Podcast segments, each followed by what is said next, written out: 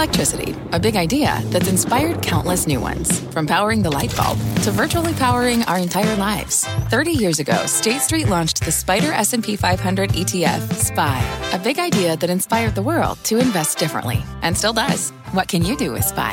Before investing, consider the fund's investment objectives, risks, charges, and expenses. Visit ssga.com for a prospectus containing this and other information. Read it carefully before investing. SPY is subject to risks similar to those of stocks. All ETFs are subject to risk, including possible loss of principal. Alps Distributors Inc. Distributor.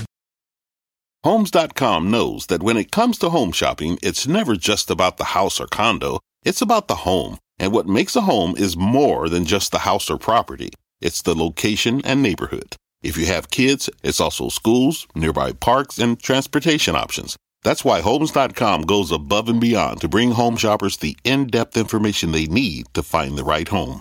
And when I say in depth, I'm talking deep. Each listing features comprehensive information about the neighborhood, complete with a video guide. They also have details about local schools with test scores, state rankings, and student to teacher ratio.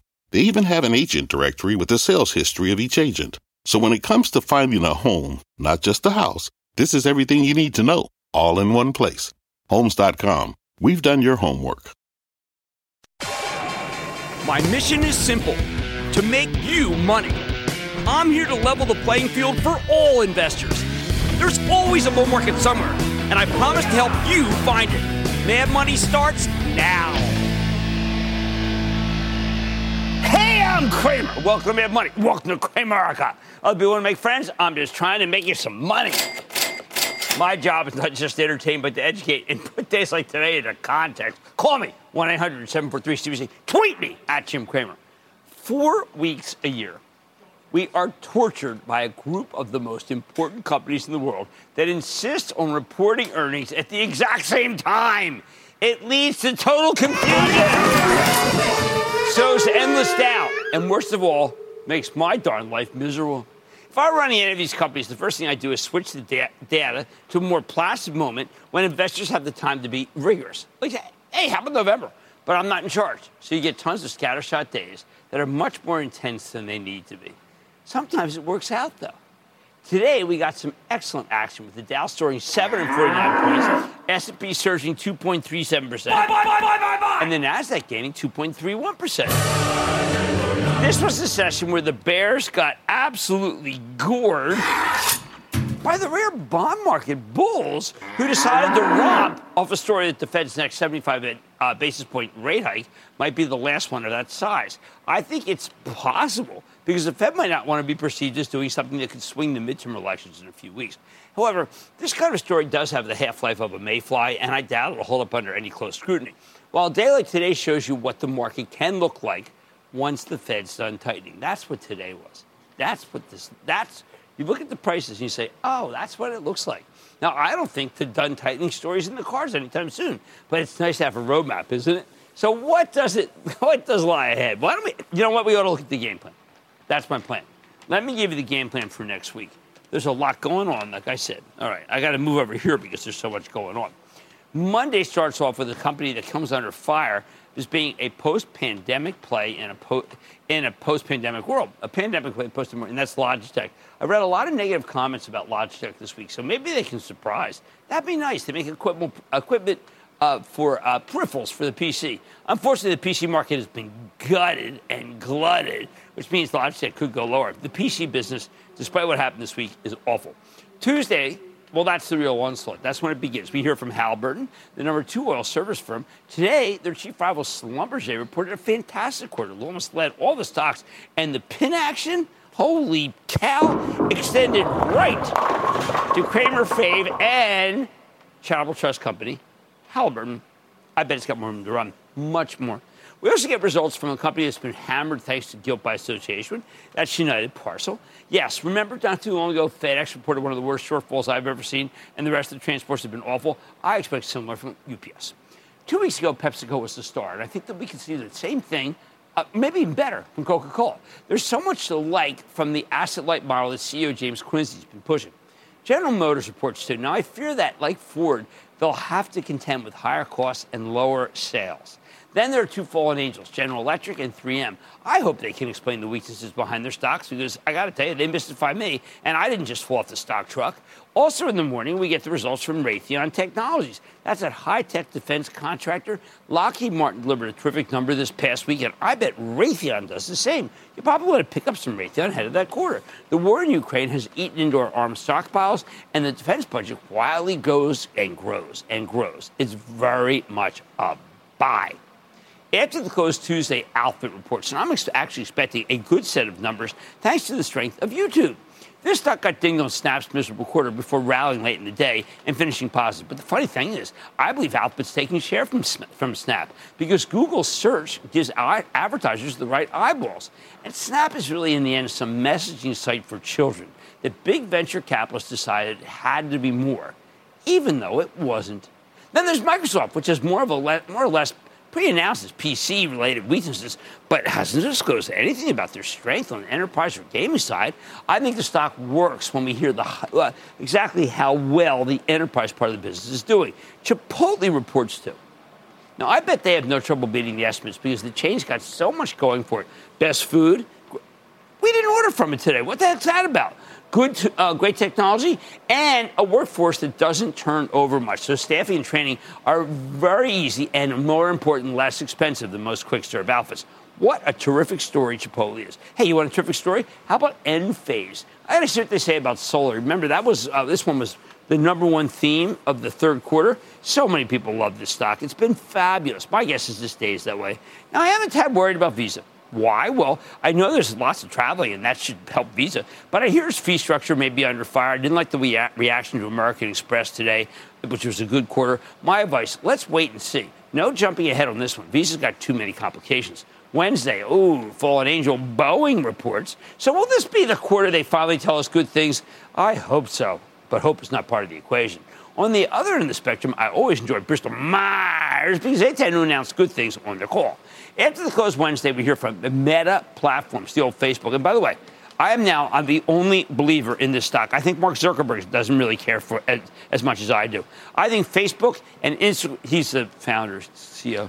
I think Facebook and Instagram will show growth. WhatsApp can be monetized. Reels is taking share from TikTok. The metaverse itself, too early to make a judgment, but I accept that. How about Ford, another charitable trust name? Can it go back to the mid 20s where it's traded in its glory days? That's going to be hard. But Ford definitely has the cars and trucks that people want. It just doesn't have enough of them. And they're costing too much to make. ServiceNow announces this quarter two, and we have to remember that this amazing software company missed on one small line last time, yet the unforgiving market obliterated stock. I hope that's over with. Thursday morning, we hear from two great industrials, Caterpillar and Honeywell. Both stocks reflect nothing good. Cat's got a strong book of infrastructure orders. Honeywell, charitable trust name, is great infra and climate control systems. I like both of these ahead of the quarters. Next, someone downgraded McDonald's earlier this week. I don't like it. Are you kidding me? Sure, the dollar's too strong for their overseas business, but Mickey D's is master at making money. I bet they'll do just fine. Stocks buy. After the close, we hear from two real controversial stocks, Apple and Amazon. These we own both for the Charitable Trust. There's been so many stories written about how Apple's doing poorly that unless it really implodes, I doubt there'll be that much downside. Remember, my watchword, own Apple, don't trade it. As for Amazon, it's supposedly not doing that well on Prime days. But I think the brilliant decision to broadcast all the Thursday night NFL games on Prime is working well for them.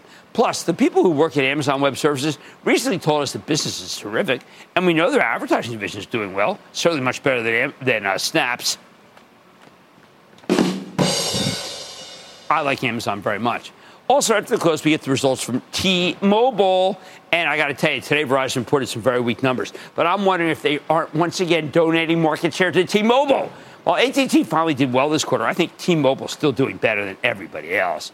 Friday is oil day. It always is. Both Chevron and Exxon report, you know what, they're going to be terrific. For the first time, they'll both be good. And as I constantly tell Investing Club members when I'm trying to teach them, the oil industry is brimming with cash, which is why we own so many of them for the trust. I think business is so good the big integrators can print whatever numbers they want.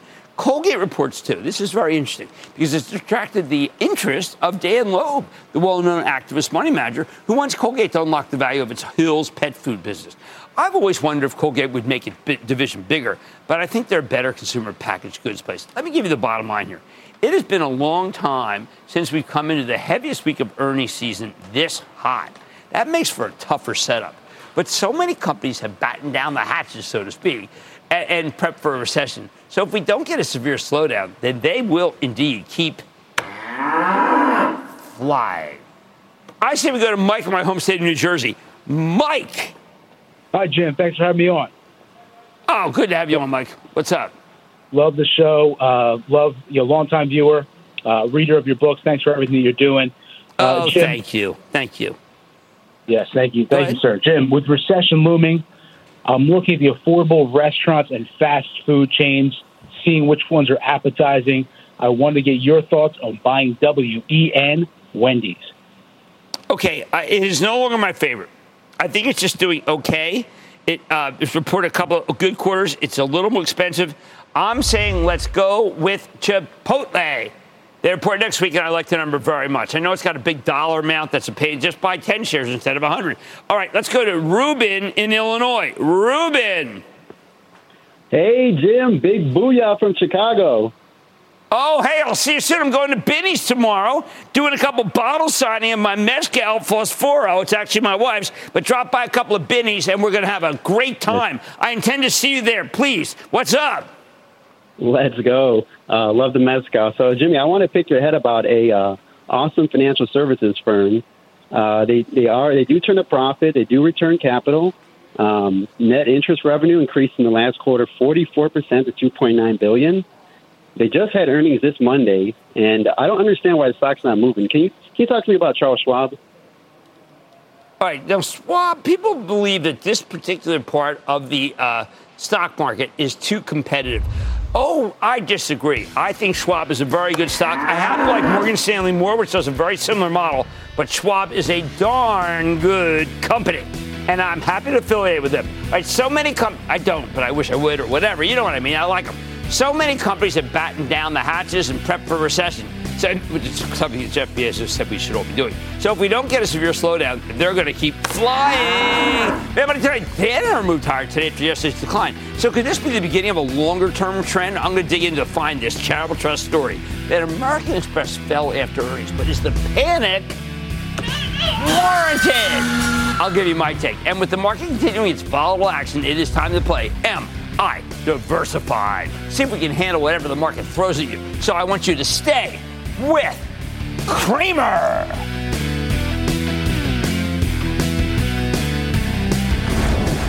Don't miss a second of Mad Money. Follow at Jim Cramer on Twitter. Have a question? Tweet Cramer. Hashtag mad tweets. Send Jim an email to madmoney at cnbc.com or give us a call at 1 800 743 CNBC. Miss something? Head to madmoney.cnbc.com. Fact Running a business is not getting easier on your wallet. With higher expenses on materials, employees, distribution, and borrowing, everything costs more.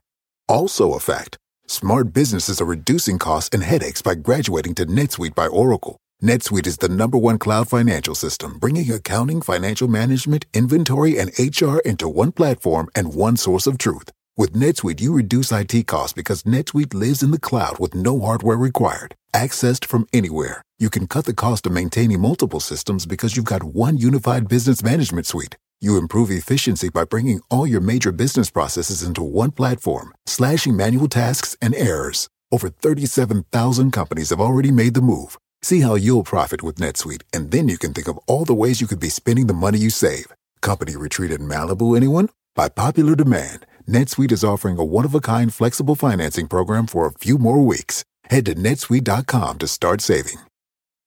When you're hiring, the best way to search for a candidate isn't to search at all. Don't search, match with Indeed. Indeed is your matching and hiring platform with over 350 million global monthly visitors, according to Indeed data, and a matching engine that helps you find quality candidates fast. Use Indeed for scheduling, screening, and messaging to connect with candidates faster. Plus, 93% of employers agree Indeed delivers the highest quality matches compared to other job sites, according to a recent Indeed survey. Leveraging over 140 million qualifications and preferences every day, Indeed's matching engine is constantly learning from your preferences. Join more than 3.5 million businesses worldwide that use Indeed. Listeners of this show will get a $75 sponsored job credit to get your jobs more visible visibility at Indeed.com slash Mad Money. Just go to Indeed.com slash Mad Money right now and support this show by saying you heard about Indeed on this podcast. Indeed.com slash Mad Money. Terms and conditions apply. Need to hire? You need Indeed.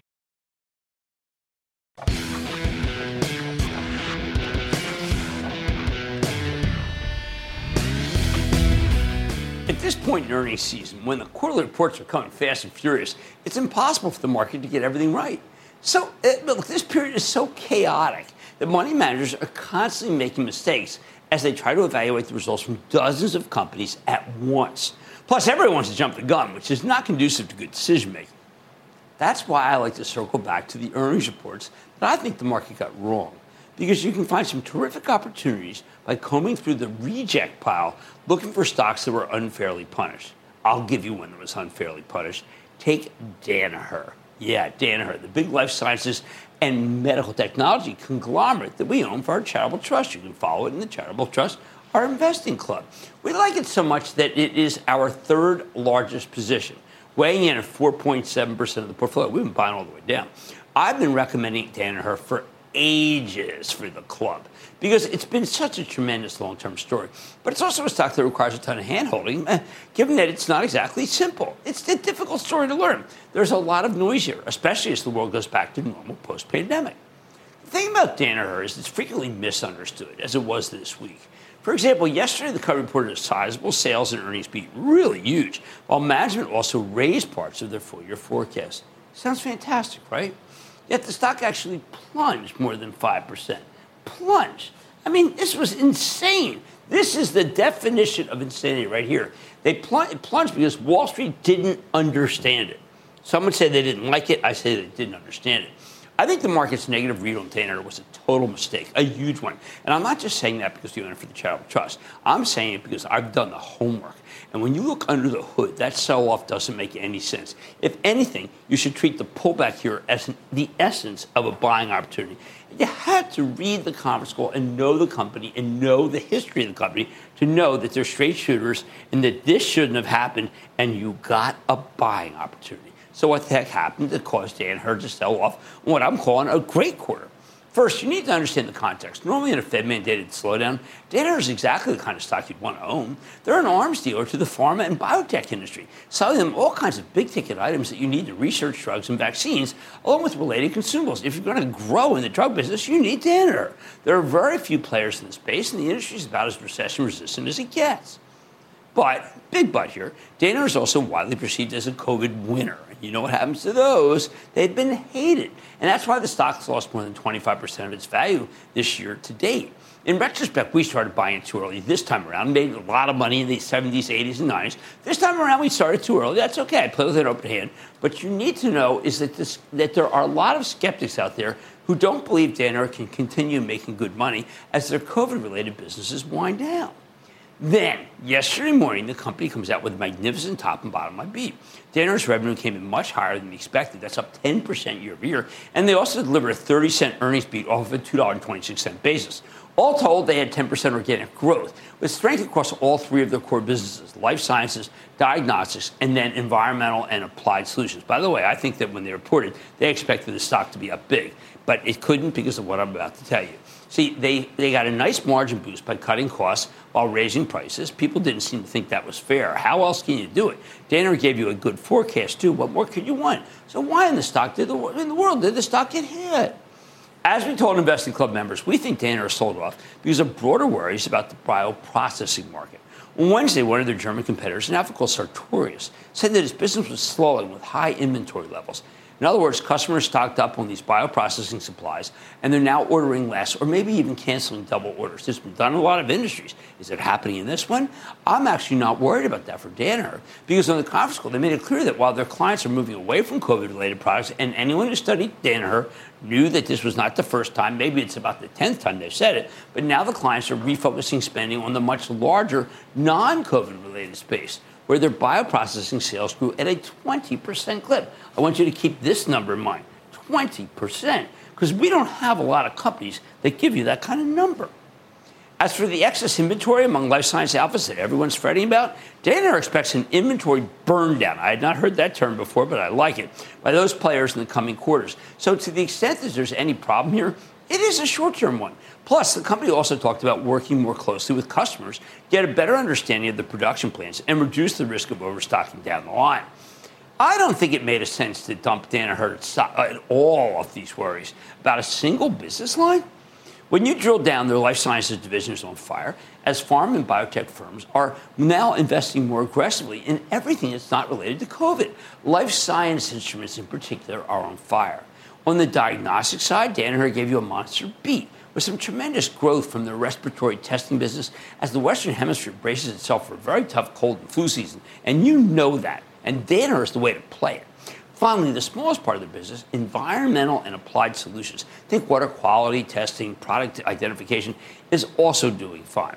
Danaher actually plans to separate this division, perhaps as a spin off, so they can focus on human health, while the split off envir- does environmental, and it's going to be called EAS, that can roll up related businesses. Remember, Danaher has been spinning off its more cyclical business for years, and the stock almost always gets a boost afterwards, which is what surprised me that no one's thinking it's not going to happen this time. This was your beginning of the surprise, for heaven's sake. And for example, in 2016, they spun off their industrial business known as Fortive, okay? Uh, and then a few months later, they used the proceeds to buy Cepheid. That's a molecular diagnostic company it has been a total home run. It's, if you listen to calls, you'll know that. And you had an inkling this was going to happen here, but then it's definite here. Oh, by the way, you were, anybody who's a technician sees that clear reverse head and shoulders pattern. In the end, Danaher does have some issues. The inventory overhang in bioprocessing, think COVID PCR tests, the lockdowns in China, they're doing pretty well in China, and pockets of excess inventory in Europe. But you know what? They didn't lower their full year forecast. In fact, they reiterated their full year core sales growth guidance. So if these problems are serious, why didn't Danaher cut their forecast? They're straight shooters. They've been around for a long time. They also have huge cash flow that they can use to fund acquisitions down the line. And when it comes to buying other businesses, nobody's got a better track record than Danaher. In the end, if you're worried about a slowing economy like so many are, how can you not want to be levered to the picks and shovels company for the recession resistant healthcare industry that so desperately needs to develop new drugs to keep their pipelines full. This is a company that's essential for everything from individualized vaccines, which we know the Modernas of the world are working on, to cancer treatment, pretty much every firm's doing that, to life sciences. Those are all secular growth stories. Nobody's cutting their equipment spending in pharma because of recession. So let me give you the bottom line on this amazing company that you're finally getting an unbelievable buying opportunity. Yes, did we bite here? Were we too early here? Absolutely. Are we too early here? No, we're not. Thanks to yesterday's mistaken sell off, you're now getting a chance to buy one of the best companies, best run companies in the world at a big discount. I think you got to take the advantage of this pullback on Monday morning because Danaher is too good to ignore, especially with the EAS spinoff coming up. And don't forget, quarter was very, very strong, despite what you may have heard rumored or heard or read. Mad Money is back after the Coming up, express yourself. Nothing more American than a look into this company's earnings. Next. The spirit of performance defines Acura, and now it's electric. Introducing the all electric ZDX, Acura's most powerful SUV yet. While what powers their cars may change, the energy that makes Acura never will crafted using the same formula that brought them electrified supercars and multiple IMSA championships, the ZDX has track tested performance that packs an energy all its own. With a premium Bang & Olufsen sound system and up to 313 mile range on a single charge, and a Type S variant with an estimated 500 horsepower, the ZDX is everything they said electric could never be. It was built with the driver in mind, just like Acura's been doing since the beginning. We could talk all day, but the only way to experience this electric performance is to drive it yourself. Unlock the energy and order yours at Acura.com. Take your business further with the smart and flexible American Express Business Gold Card. It's packed with benefits to help unlock more value from your business purchases. That's the powerful backing of American Express. Learn more at americanexpress.com slash business gold card.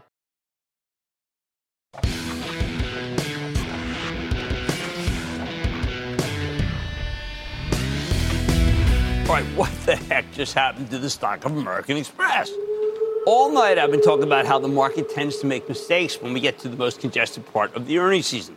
And those mistakes are often opportunities. And when I see American Express, the stock down almost 2% today, and by the way, off much more at one point on what I thought was a pretty terrific quarter, I think that's the story. The credit card company gave you top and bottom line beat, with management even raising their full year earnings forecast. Yet the stock got hit so hard that it's now within 10 points of its 52 week low set earlier this month. They know nothing! So, why were the results from American Express received so poorly? And why do I think the stock is a buy? All aboard! Okay, first you need to know that the stock started the year pretty strong, as American Express is widely viewed as one of the best ways to play the post COVID reopening. Whether you're talking to the resurgence of travel or dining out, Amex was set to benefit. They even put through a big dividend hike in late January, signaling real confidence in the year ahead. You can't just take those right back. But a few weeks later, Russia invaded Ukraine, throwing the European economy into chaos. And then the Fed got more aggressive here in America, making us worry about a global recession. The House of Pain. Since then, American Express has just been clobbered, falling from just under $200 to the 130s hit the lows, and by the 140 as of today. It didn't seem to matter that the company had a great first quarter and a terrific second quarter. With management even raising their full year revenue forecast the last time they reported, the stock just hasn't been able to defy the gravitational pull of the market. Why? One word fear. Everyone's afraid that a worldwide slowdown will cause major declines in consumer spending and more people defaulting their credit card debt. Both bad news for American Express. So you've got to understand that this market's highly skeptical of Amex, and Wall Street's simply never going to give it the benefit of the doubt in this environment. Sure, they didn't get the benefit of the doubt three months ago, did it? It's enough to make me wonder if the actual numbers even seem to matter to people right now. They always do, though. Sure enough, American Express reported a terrific quarter this month, this morning, and the stock sold off anyway. Everybody's worried about that weakening consumer and growing credit loss. However, there's not much in here to justify those fears. American Express gave you a solid top and bottom line beat. Non interest revenues up 23% year over year. Net interest income up 29%. That's fabulous. The U.S. consumer credit card business was up 27%, commercial up 23, international up 19, and it would have been 34 if not for currency fluctuations. Network services up 26%. These, these numbers are blow away numbers. Now, St- CEO Steve Squeri, whom I just absolutely love, because he's just a straight shooter. Remember, we did that piece of Bar San Miguel with him? He told a great story about record revenues for the second quarter in a row, with high levels of c- customer engagement and customer loyalty. Overall, spending by the customers was up 21%, for heaven's sake. That's not really consistent with the weakening consumer, is it? Squeri calls out travel and entertainment spending up 57% year over year. Remember, it's, it's, that kind of economy, right? People going places. With international travel and entertainment volumes finally surpassing pre pandemic levels. I think that's huge. How about those loan losses that everybody's afraid of? Squeri says, and I'm going to quote here our credit metrics also remain strong, even as we steadily rebuild loan balances with delinquencies and write offs continuing to be low. We have not seen changes in the spending behaviors of our customers, end quote. Then he says he's mindful of the mixed signals from the economy, but so far the pain simply hasn't hit yet. The House of Pain. Most importantly, American Express maintained their full year revenue forecast, calling for 23 to 25% growth, and they raised their earnings forecast. Again, not at all consistent with the slowdown. So then why didn't Wall Street like the numbers? I'm going to give you three main points of contention here. First, American Express is decelerating growth, whether you're talking about network volumes, bill business, or total revenue net of interest expenses. The growth rate's slowing versus where it was earlier this year. Although, given how much the, the stock's fallen in the past eight months, my sense is that's baked in the cake. American Express grew at an incredible pace as we came out of the worst pandemic uh, and, worst period of the pandemic, actually. So, of course, those numbers would decelerate as the comparisons get more difficult. Plus, let's see, um, they're still growing at a 20% plus clip. Most large capitalization companies would absolutely kill for those numbers. Second, I think this is really the big one. American Express had higher than expected provisions for credit losses, meaning setting aside money, uh, more money for bad loans. We're talking $778 million. Wall Street was only looking for 574 million. Remember, everybody's terrified of what will happen to the earnings when people start defaulting their credit card bills. Reasonable, that's what happens. And I think the bears saw this number and took it as justification of their fears. And, and look, if you look back historically, that $778 million number is really nothing. In the third quarter of 2019, when the economy was booming with hardly any inflation, American Express had 879 million provisions for credit losses. While the number this time was higher than expected, indeed it was. There's only because expectations have been warped by the last few years, where there are hardly any bad loans because the government was so busy throwing money at you. Uh, by the way, don't forget, when you are adding as many new people as Express is, you have to boost the provisions per se. It's called prudence.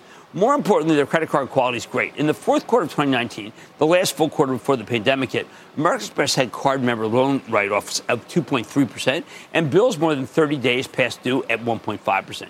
Today, those numbers are just 0.8% and 0.9% respectively. I couldn't believe how good they are. Could it get worse as we head into a Fed mandated recession? Of course. I mean, come on. Uh, but the stock's trading like it's going to be disastrous. And we've seen no evidence of that whatsoever. Typically, bad loans are tied to employment, which remains at record levels. How about the third negative? Okay, while American Express said their full year earnings would come in higher than the previous guidance, that previous guidance was substantially lower than what the analysts were expecting, and they didn't give us a new number. Just said the range was too low. So they didn't get credit for raising the forecast because everybody knew it was coming. But given how poorly the stocks performed lately, it just seems nuts that people would sell American Express down here because the guidance wasn't bullish enough. While we knew their forecast was too low, the stock certainly wasn't trading like their forecast was too low. Put it all together, and I think this whole thing, this whole exercise, was ridiculous. Ridiculous that Amex sold off on a good number. Maybe that's why the stock ended up rebounding later in the day, jumping from 132 at the lows to 140 at the close. This is a level where American Express has found support all year. Given that it now trades, and this was astounding that uh, Ben Stoto quizzed us in the room in our office when we were working, uh, how much does it trade? What's the multiple? I was saying it's probably about, I don't know, 18. No, it's at 13 times next estimates. That's a steal at these levels. Bottom line, I think the arguments against American Express just don't hold water, while the arguments for it, like the incredible persistent uh, travel boom, make the stock a natural to buy into weakness. And this quarter, it only made me like it more. Bye, bye, bye. Philip in Michigan, Philip. Booyah, Jim. I'm Booyah, a member of the Philip. investing club, and uh, Yes. thanks for all the education. I'm glad that my coworker turned me on to you about 16 years ago. Excellent, excellent, excellent. Over the last year, Okay. I've accumulated a position in Huntington Bank with a cost average of about $14.38. My thesis has been act- the activity in the Midwest being above par because the Intel plant being built in Ohio. I'm presently overweight the banking center se- sector as I also own Morgan Stanley and Wells Fargo. Looking at today's print and after listening to the conference call, I think winner, winner, chicken dinner. Obviously, the street agrees. What do you think about the last quarter and the future of the stock? I happen to think that Wells Fargo is terrific. You know, it's, a mem- it's one of my biggest positions in the club, and I really like Huntington Bank very, very much. Wells Fargo, by the way, up another dollar eighteen today. Uh, the only thing surprising is I still think you get Morgan Stanley under 70, under eighty, and you're going to do very, very well. How about Kevin in Texas, please, Kevin? Hey, Jim. Booyah, Jim. Booyah, Kevin. Hey, uh, Jim. My question uh, for you is: uh, I know the S and P had a pretty good rally today. Uh, do you think going into the end of the year, um, do you think it's going to end up higher or lower? And another I think it depends on the elections. Okay, go ahead. I'm sorry. Go ahead. Uh, and also, you think if you think the uh, the fintech has bottomed because my stock for you is Square. I'm thinking about starting a position in Square. No, no, don't, no, no, no. We have companies like American Express that are the highest quality in the world, and they're selling down big. We don't need to go with companies that are actually losing money. We're going to say absolutely no to that decision. Let's go to, let's go to no one because we're about to wrap. And that, ladies and gentlemen, well, let's just say this quarter only made me like Amex even more. Much more made money ahead, including Cramer Fave, MI Diversified, in the face of volatility. I want to thank all these members of the investment club, and I'm urging you to join. We are doing some hot, really hot stuff, making sure your portfolio is prepared to handle the action. Maybe you need to switch it up a little. Then I'm often asked the question: Is it ever coming back? I'll give you the answer you've been waiting for, and all your calls rapid fire tonight's edition of the Lightning Round. So stay with Cramer.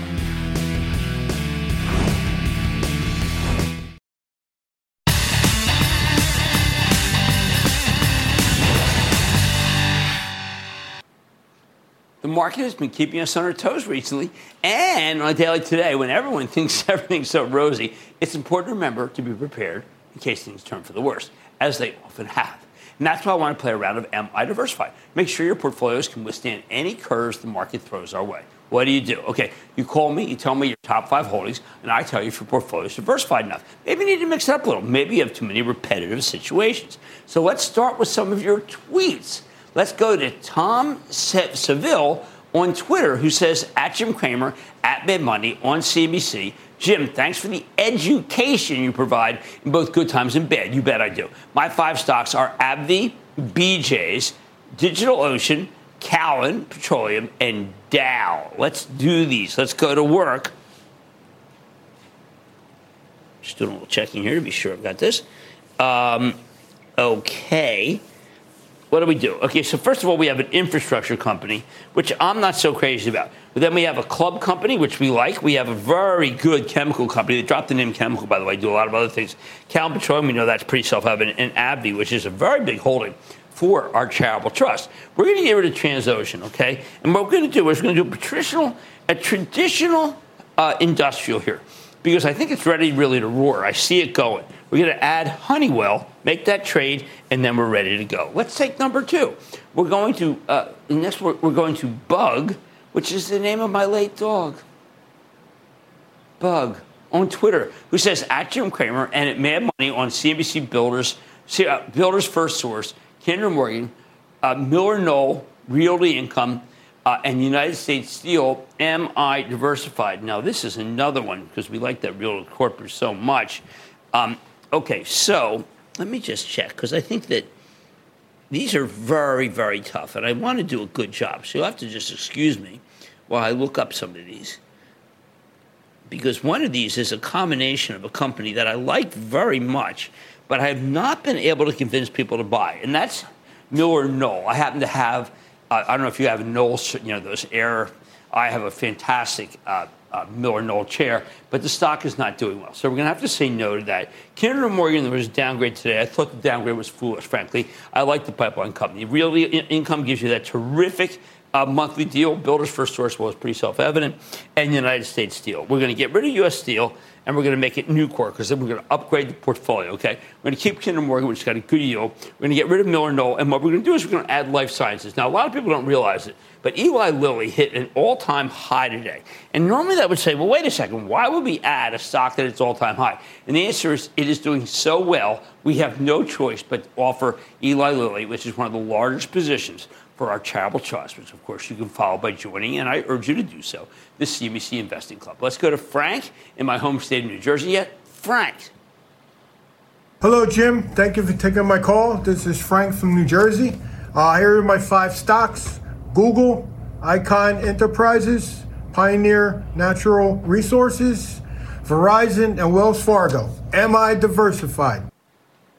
Okay. So let's go over these. Icahn Enterprises, I've been, I like Carl Icahn, don't me wrong, but I don't have any real knowledge of what's inside it. So we don't own stocks like that. Verizon had a terrible quarter, just terrible. But you know what? It's going to have a good quarter next week? T-Mo. So let's sub T-Mo. I know you probably want the dividend. I don't care. I want growth. Um, Alphabet, I think, is going to have a great quarter next week. Everyone's written it off after Snap. That's crazy. Pioneer Nat, you know, that's my favorite oil company. Trust owns this. Trust owns this. Pioneer reports next week. Wells Fargo, our largest bank. I don't want to get too excited. I got people too excited earlier this year because I'm so excited about dividend boosts and buyback, but it's an expensive stock. You have a bank, you have a telco, we have a tech company. We're getting rid of this. We're going to put Eli Lilly in here. Why not? And we like the Pioneer Nat very, very much. And I hope that makes those changes. I'd make those changes on Monday because this one is really getting nasty. And this one, I don't know what they own. Next up is Ryan in Minnesota. Ryan. Oh, hey there, Jim. It's Ryan from Minneapolis. Just want to say thank you for everything you do. And I'm also a member of the CNBC Investing Club. My top five holdings for Am I Diversified? Amazon, Huntington Bancorp, Pioneer Natural Resources, MP Materials, and Danaher. Booyah. Wow. Booyah. Okay, look, this is about teaching. I had a lot of soul sourcing with Jeff Marks this week because we liked the market. The market was up. But what we're trying to do is teach. And what are we trying to teach? That a comp- company like Danaher, very hard to understand, actually represents fantastic life science growth. That Amazon is actually Amazon Web Services, it's also Amazon Advertising, and it's Prime. And don't forget, it's got that Thursday night game, which has been very good, by the way. And I like those announcers. Um, MP materials, you're going to need that. Those are those rare materials, rare earth materials. Soon we have to get them all in the United States. Uh, Huntington Bank shares, I just, I think the world of this bank. I don't care that people don't like the regionals because they're wrong and I'm right. How do you like that for hubris. And then Pioneer Nat, we just covered PXD. It's going to be great. So we have an oil, got a great regional bank. We have a specialty materials company. We have uh, one of the greatest technology companies ever, and we have a life science company. And again, I want to thank that gentleman for being a member of the Investing Club. And I want you to join the Investing Club. We are working round the clock for you, teaching. That's what we do best. Mad Money's back in. Coming up, Cramer takes your calls, and the sky is the limit. It's a fast fire lightning round. Next.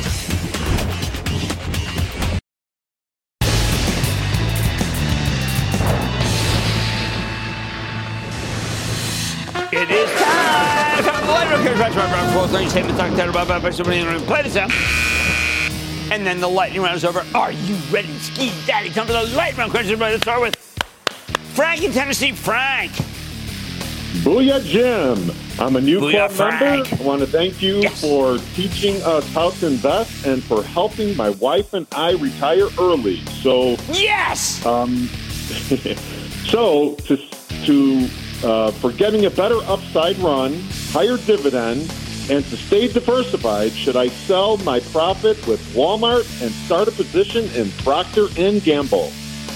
Uh, yes, exactly what you should do. As a matter of fact, you lower your risk to be able to raise your reward, actually, and be able to get a better dividend. I think that's an excellent idea. And thank you for being a member of the club so we can teach you how to handle these tough markets. Let's go to Hutch in Arizona. Hutch. Hi, yeah, this is Hutch. How you doing? Hey, uh, what I'm That calling easy. about is, first of all, I'm a new resident in Arizona. Recently moved from Pennsylvania, from lived there, taught school there for 35 years. Uh, My question though regards Iron Mountain. Uh, I haven't had it for several years, mainly for the income, but in recent uh, revelations about their earnings down 30% year over year, I'm a little concerned. Should I be? Um, no, actually, I still think you'll be okay. I know it's disappointing. Um, I have felt that this stock has been a good stock for a very long time. Right now, I don't want to back away from it, but I'm going to tell you, I'm looking at Ben Stoto right now. We may have to do new work on Iron Mountain to see it's as safe as we think it is without just guaranteeing it. That, we don't do that here on Mad Money. We don't play that game. Let's go to Artie in Florida. Artie.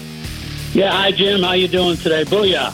I'm doing good. Booyah, Artie. What's going on? Okay, I go way back to the late '60s when seven million shares was a big day. Oh, God. You remember Oh, those days? Hey, I used to get the Evening Bulletin, take a look at it, and say, "Wow, look at this, big volume, seven million. What's going on?"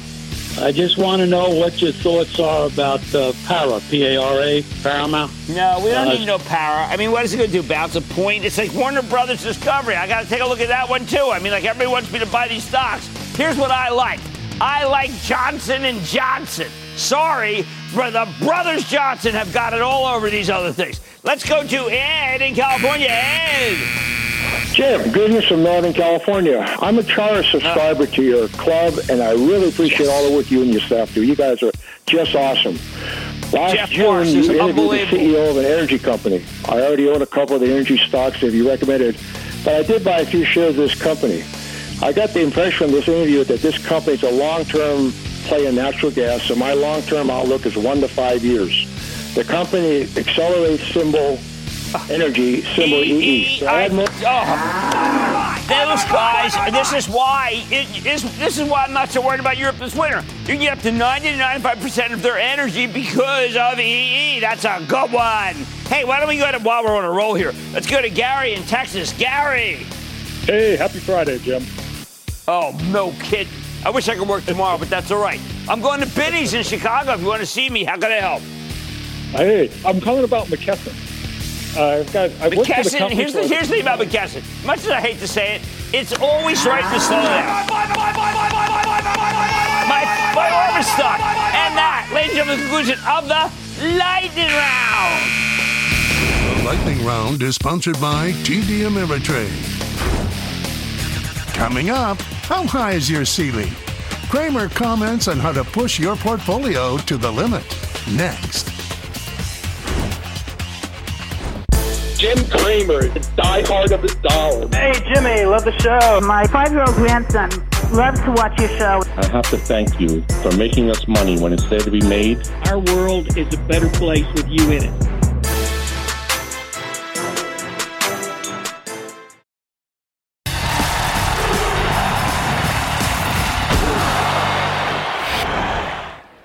I'm on the road, or maybe when I'm in an Eagles game, or I'm just strolling down the street in Chicago tomorrow, I get the same question Is it ever going to come back? To which I say, there is no it. The stock market's a convenient fiction. There are companies that are profitable with good cash flow and dividends. They're eventually going to come back when the roller coaster ride is over. But the recent IPO and the SPAC plays, I don't think so. Last November, when the Fed decided to pull the old switcheroony and suck the life out of the IPO market, it seemed like there'd be a pause in companies coming public. Little did we know the IPO window would remain shut for nearly a year. The Fed's aggressive rate hikes also meant that there'd be fewer follow on offerings, the kinds of deals that younger companies need to be able to expand and raise money.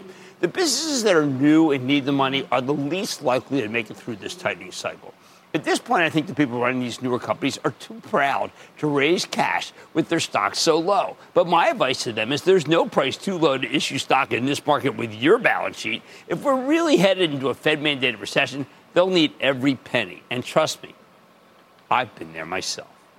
Now, today we got a huge rally, and it's given hope to everyone who was wishing the earnings would be good and the Fed might pause after the next rate hike. Today is what it looks like.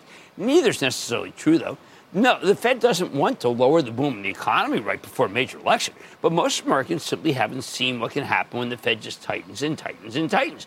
Businesses with a lot of floating debt, well, they start going under. The House of Pain. Companies related to housing start reporting hideous numbers and cutting their forecasts. But there are vast swaths of the market that do just fine. Stocks like some of the ones we own and teach about in the Charitable Trust. Stocks like Procter & Gamble or Johnson & Johnson. Right now, these names are scorned because people are back to loving enterprise software, dev apps, software is the software. I don't know, software is whatever. Believe me, though, that's a couple day phenomenon at most. And then the stocks are right back in the bear suit. I know lots of you are thinking and hoping this tightening cycle will soon be over, or else the bond market wouldn't have been so tame today. I think what's going on in bonds is merely a temporary reprieve, unless we start getting very weak employment numbers, along with the plunge in housing prices, and maybe food's going to come down, because the Fed is not going to stop bringing the pain until those figures drop. My feeling is we're still quite a way from there. In cycles like this, you have to remember that the Fed will most likely overshoot because they want to make sure that inflation is absolutely dead, even if it means doing more damage to the economy. Every time we hear from these people, they're laying the groundwork for more rate hikes. Some think that's pure bluster. Given that the average family is paying $445 more per month for goods and services than they paid at this time last year, my guess is this tightening cycle is nowhere near over. It's got more. That doesn't mean the whole market's untouchable. It means you got to stick with what works. Buy the stocks of profitable fallen angels. Forget about the snaps of the world that arguably have no business even being publicly traded companies, frankly. Just because you have a funny site that, that allows clever messaging that disappears before your parents see it doesn't mean you have a business. And as awful as Snap is, it's honestly still better than your average SPAC or IPO from the class of 2021, which tells you how untouchable those are. In the end, not enough people who invest or trade now have lived through times like these that I have. I know it's tempting to buy beaten down enterprise software stocks or virtually insolvent companies with intriguing brand names, but if you gave into that temptation during the dot com collapse, and I saw many do that, well, you lost fortunes. Instead, you need this moment right now, Monday morning, to get out of the minors and join me in the majors. As we say in fantasy football, right now we want a high floor, but not a high ceiling. It's not time to make risky uh, bets on down and out speculative stocks. It's time to save dollars and put them in the best, not the worst. I like to say there's always a bull market somewhere, and I promise I'll find it just for you, right here on Mad Money. I'm Jim Cramer. See you Monday. The news with Shepard Smith starts now. This podcast is supported by FedEx. Dear small and medium businesses, no one wants happy customers more than you do. So you need a business partner just like you Like FedEx, who understands your passion for serving your customers because they have the same commitment towards you. That's why FedEx offers you picture proof of delivery, packageless and paperless returns, as well as weekend home delivery to 98% of the U.S. on Saturday and 50% on Sunday. See the FedEx service guide for delivery information. What's more, FedEx Ground is faster to more locations than UPS Ground. Trust FedEx for timely deliveries. See what FedEx can do for your business. Absolutely, positively FedEx.